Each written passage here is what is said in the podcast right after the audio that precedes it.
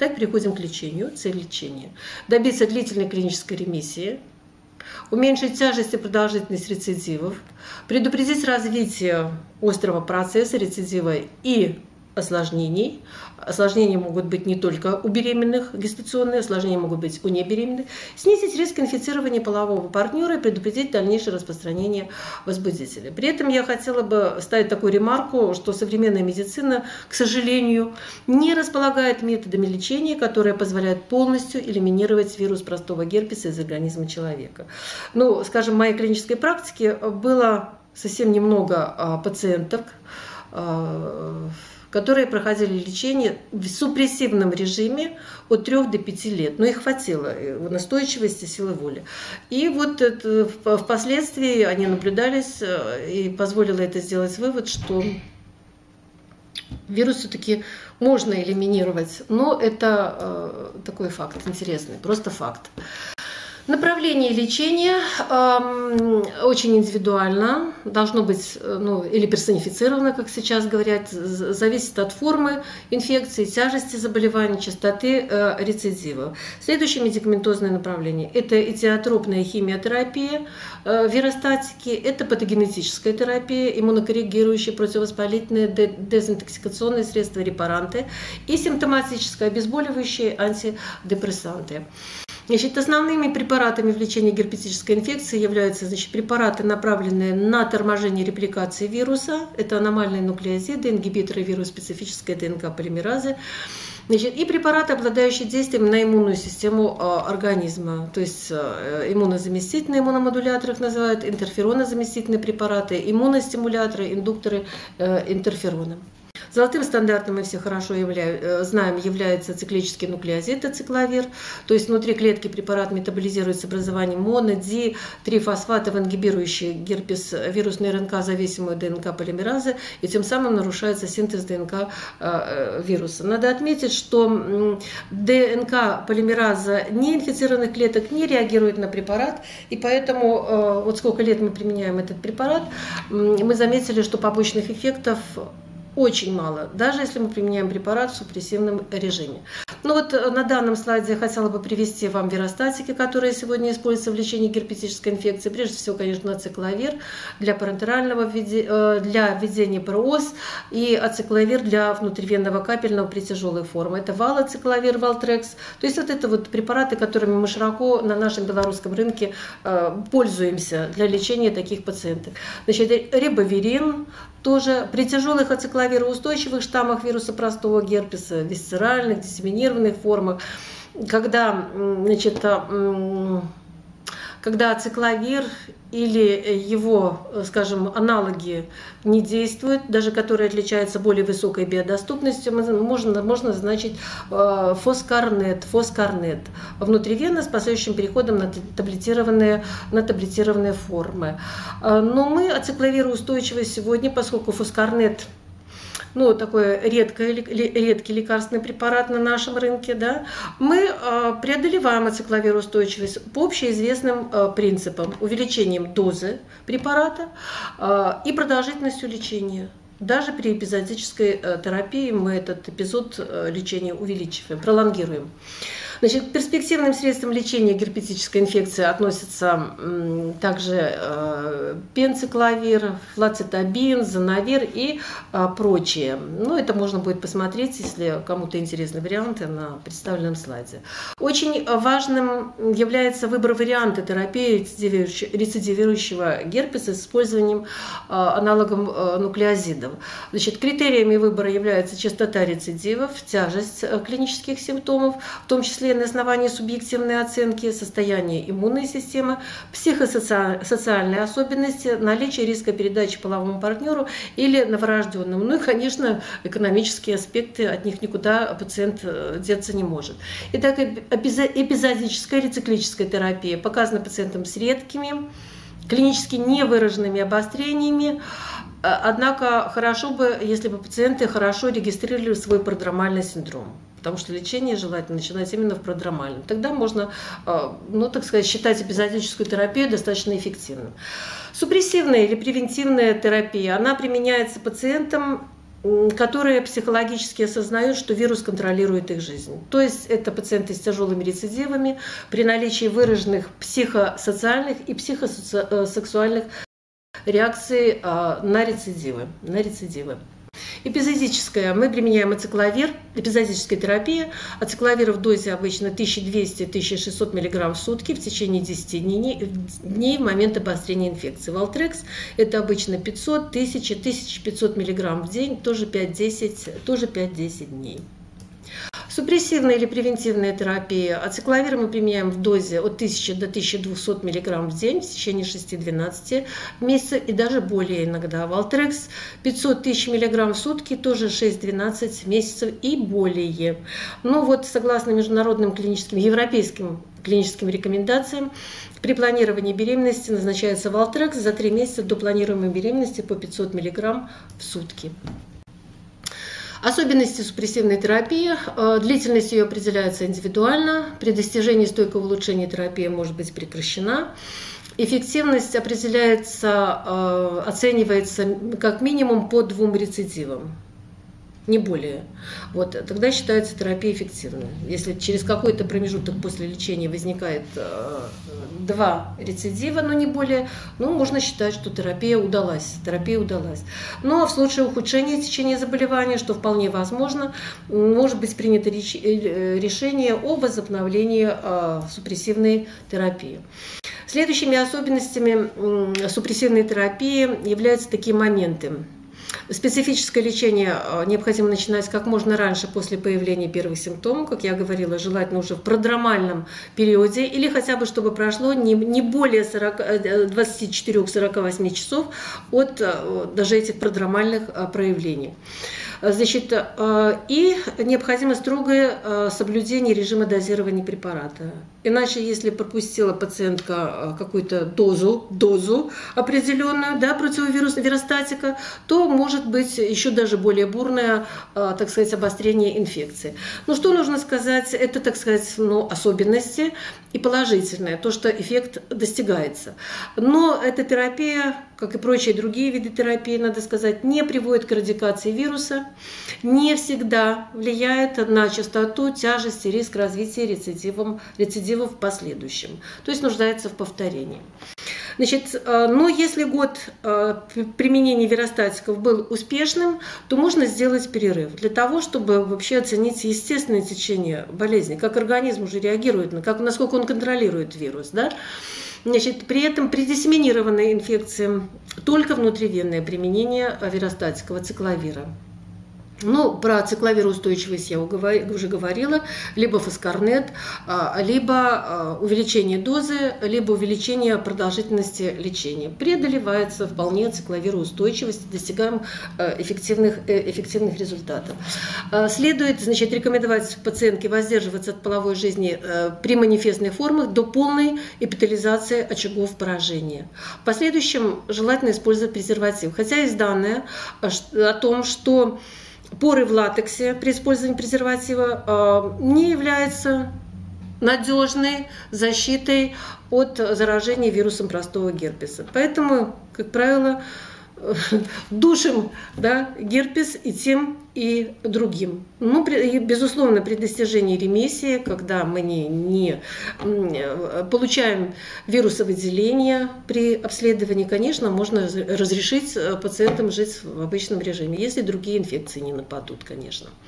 Значит, что касается половых партнеров, которые имеют генитальный герпес, их тоже надо обследовать, э, выяснять форму, Э, степень тяжести и, безусловно, лечить. Бывает так, что лечим одну пациентку, потому что у нее якобы где-то выскочил э, э, заветный пузырек, а у супруга или партнера этого нет, и как бы и лечения нет. На самом деле при планировании беременности это должно, должно стать законом лечения обычных, обоих половых партнеров. Значит, ну, очень много препаратов а, для наружного применения, они тоже имеют особенности применения, а, значит, тоже лучше в продромальном синдроме, когда там пощипывает, покалывает, и не менее 5-4-5 раз в день. Что так думаешь? И не менее 4-5 раз в день. Это цикловир, фамвир, виролек, завирак, загноцикловир, герпивир, все у нас есть. И в этом плане у нас, конечно, все а, хорошо. Ну и несколько, э, несколько интерпретаций по поводу особенностей иммунотерапии при э, герпесе. Значит, ну я знаю, что за рубежом вообще не применяют иммунотерапию герпеса, но по нашим критериям все-таки мы применяем и считаем, что это обосновано. Почему? Потому что инфицирование вирусом простого герпеса иммунокомпетентных клеток является одним, одной из основных причин дефектов пролиферации и дифференцировки иммунокомпетентных клеток. Это мы доказали, э, вот, в частности, в диссертации. А, вот, э, это доказано. Поэтому это правило. Лечить поврежденную иммунную систему тоже надо. Однако стимулировать дефектную систему именно тогда, когда идет дефект пролиферации или дифференцировка только иммунокомпетентных клеток, не следует. А назначать иммуномодуляторы оправданно тем больным, которые находятся в пролиферативной фазе противогерпетического иммунного ответа, то есть не ранее 14 дня при остром и не ранее 7 дня при рецидивирующем ответе. Курсы, возможно, требуют повторения. Да, это да.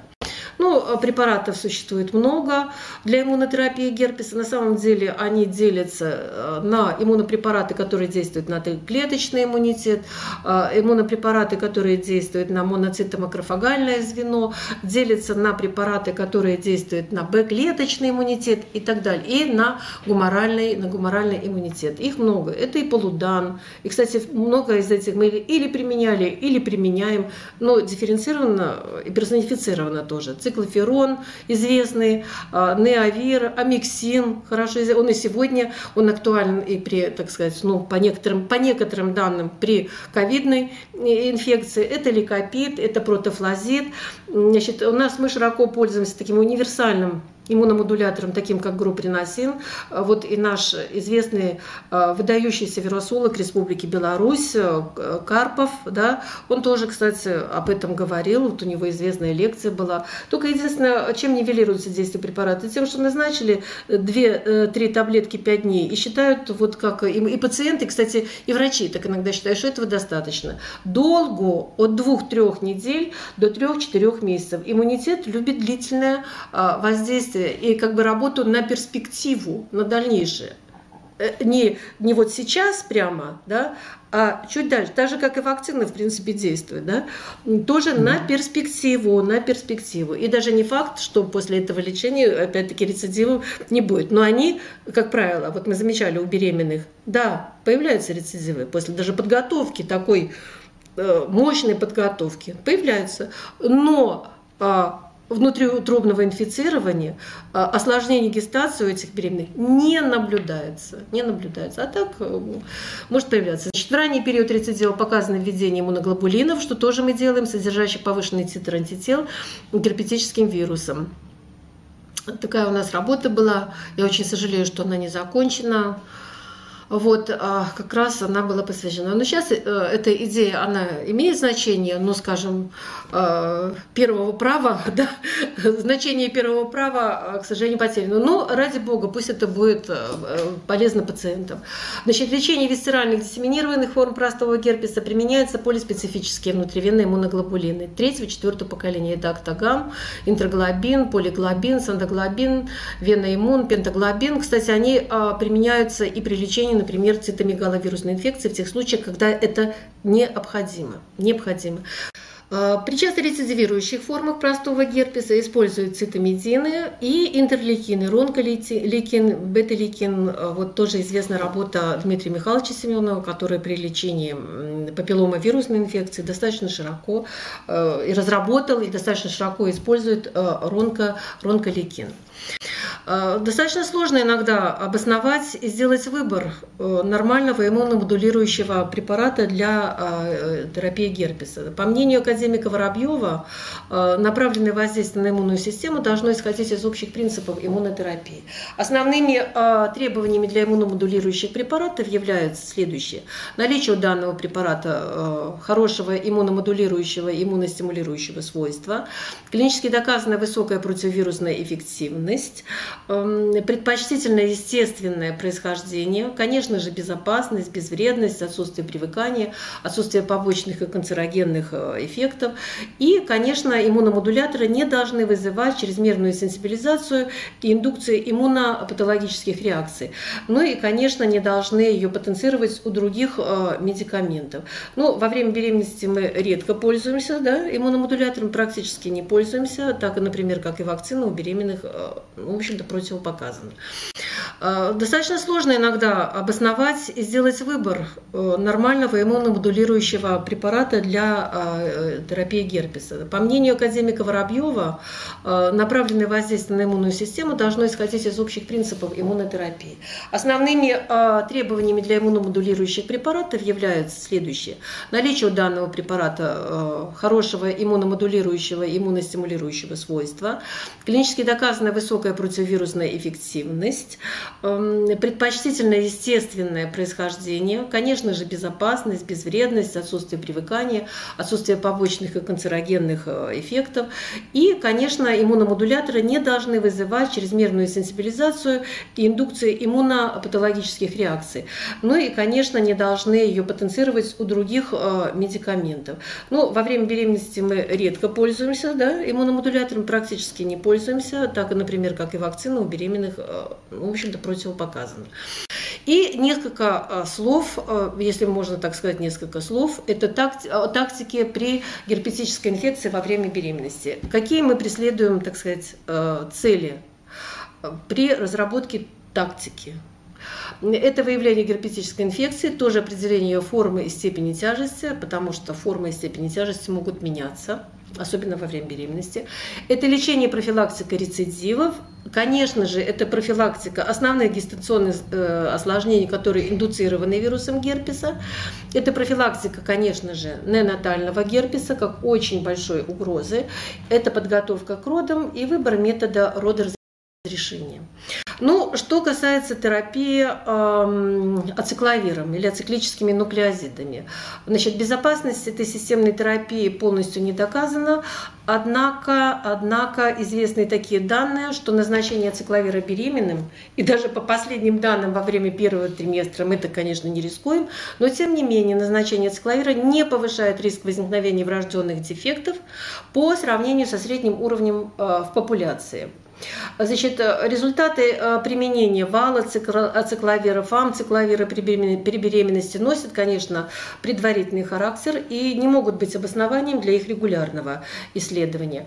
А вот ацикловир, ацикловир да, может с осторожностью применяться беременным внутрь в обычных дозах, как во время первичного эпизода, но тут больше надо решать вопрос о прерывании беременности во избежание генерализованных форм при первичном эпизоде. Но сегодня, вот именно благодаря ацикловиру, мы можем их э, лечить, эти формы. Ну и при рецидивах герпеса. Но лучше, конечно, после 20 недель беременности. Ну, или, скажем, хотя бы после 16 недель беременности. Ну, это вот такая, наверное, у нас э, так, такие наши страхи, может быть, не всегда обоснованные, но если положить на, чашу, на чашу весов э, действие вирусной инфекции и применение ацикловира, то, конечно, э, это будет в пользу ацикловира, будет перевешивать эта чаша, чаша, э, чаша весов. Значит, кроме того, на сегодня очень хорошо уже известны работы, и, кстати, это оговорено клиническими рекомендациями, а, возможно применение ацикловира беременным женщинам в супрессивном режиме именно для профилактики, для профилактики неонатального герпеса и для снижения частоты кесарево сечения по причине а, первичного, э, по причине герпетической инфекции. Назначается в супрессивном режиме ацикловир а, в дозе ну, по клиническим рекомендациям 0,4 грамма, но можно, возможно э, использование а, значит, ацикловира до 1000 э, миллиграмм в сутки. Главная кратность должна быть 5 раз, по 200 миллиграмм 5 раз за 4 недели до родов. То есть это оговорено. И э, главное, чтобы клиницисты это знали и вообще использовали.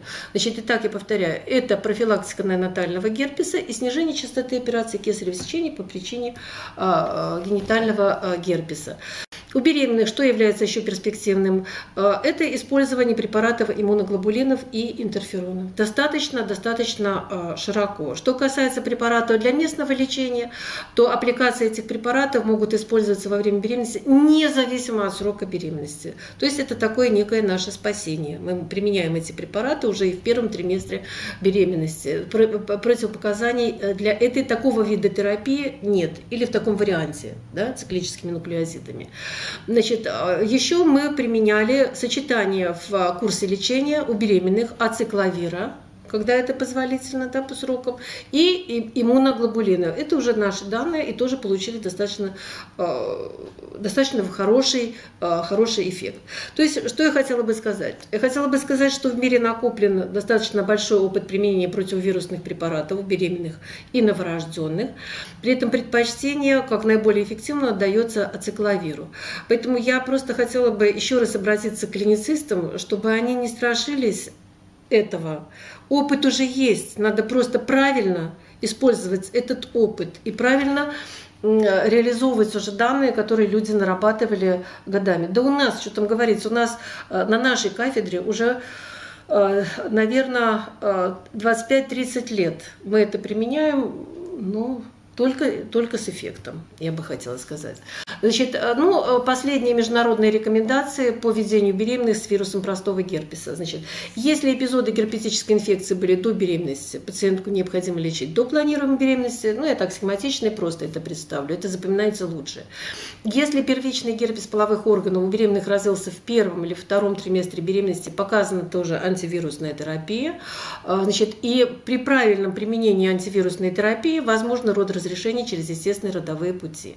А, значит, вот такой очень интересный факт. Своевременное назначение препарата ацикловира в дозе даже 200 мг 5 раз в сутки, но мы уже э, превышаем эту дозу в конце беременности, позволяет снизить частоту операции кесарево сечения с 70% до 10%, имеется в виду при э, герпесе.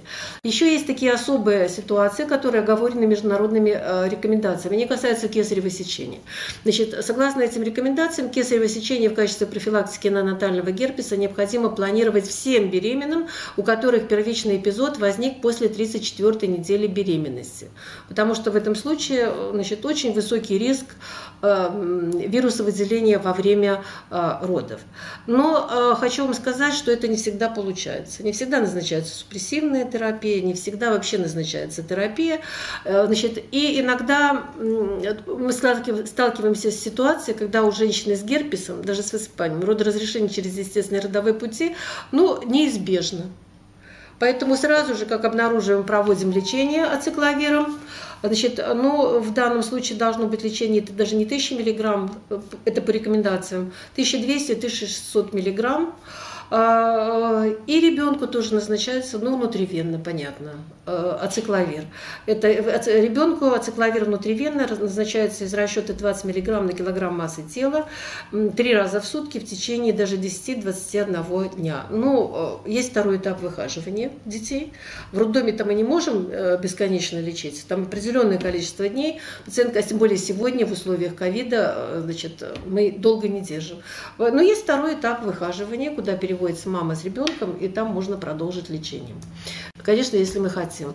Ну вот, тоже согласно рекомендациям, значит, показания к прерыванию беременности, это первичный генитальный герпес на ранних сроках беременности, это генерализованная герпетическая инфекция, это тяжелое течение или частые рецидивы герпеса, это признаки отслойки хорионы, кровянистого выделения с половых путей, это неэффективная специфическая терапия. Значит, э, что хотела бы я сказать? Ну, генерализованной герпетической инфекции сомнений нет, потому что иногда это заканчивается плохо при попытке все-таки продолжить лечение. Э, прерывание однозначно. Это заканчивается генерализованной формой инфекции у мамы, это заканчивается э, значит, э, некротическим, деструктивным менингоэнцефалитом и, конечно, летальным исходом. Такие случаи были. А вот что касается первичного генитального герпеса на ранних сроках беременности, то здесь можно использовать маркеры и на основании этих маркеров сделать вывод. Это, не та, это так приблизительно, как при кривой при краснухе. Вот Елена Даниловна уже когда-то в свое время написала диссертацию. То есть однозначно контакт с, с кривой краснухой, то есть что? Сразу что? Прерываем беременность. А Елена Даниловна доказала, что зависит э, вот, во многом от состояния гуморального иммунитета. Повреждается, не повреждается ребенок. Сегодня есть возможности, когда не то, что рисковать надо, э, вот, а, а можно попробовать сохранить женщине беременность. Или когда женщина просто настаивает на сохранении беременности, и никакие наши доводы на нее не действуют. А, показания к операции кесарево сечения – это первичное инфицирование беременной в течение последнего месяца беременности, наличие высыпания генитального герпеса накануне родов, выделение вируса простого герпеса из цервикального канала накануне родов, тяжелое течение герпетической инфекции с наличием резистентности к препаратам ацикловира а, и преждевременное излитие околоплодных вод, то есть более 8 часов без водного а, промежутка. Но я думаю, что в совершенно необозримом будущем эти показания к операции кесарева будут пересмотрены уже частично частично в процессе доклада, я так думаю, их пересмотрели. Это вот в тех случаях, когда мы, э, кроме кесарево сечения, ничего больше не имеем, чтобы предотвратить неонатальный герпес. На самом деле, если мы знаем, как можно, можно попробовать. Ну и профилактика – это подготовка к планируемой беременности, причем очень тщательная. Сегодня называют это преконцепционная, прегравидарная подготовка, как угодно ее назовите, но она просто должна э, быть, хоть самым красивым словом, просто она должна быть. Значит, это повышение активности местного иммунитета и своевременное лечение э, инфекционных заболеваний. Ну и некоторые санитарно-эпидемиологические мероприятия по профилактике распространения герпеса, в частности, во время беременности, родов, в послеродовом периоде. Значит, э, ну, госпитализация, во-первых, всех беременных с проявлением первичной рецидивирующей инфекции в обсервационное отделение, но это только госпитализация. Раньше можно было за две недели положить, лечить. Э, сегодня мы не имеем такой возможности. Я думаю, что всем понятно, почему. В связи с э, э, обстоятельствами, наличием одной инфекции, которая мучит нас уже вот сколько? Давно уже.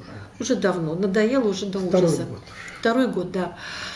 Значит, далее, дети, родившиеся от матерей с первичной герпетической инфекцией, должны быть изолированы от других новорожденных.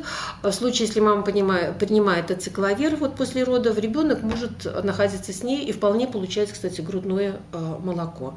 Значит, конечно, вирусологический мониторинг э, новорожденных детей, но это уже больше прерогатива э, неонатологов наших, просто они не должны об этом забывать, что надо, обязательно надо.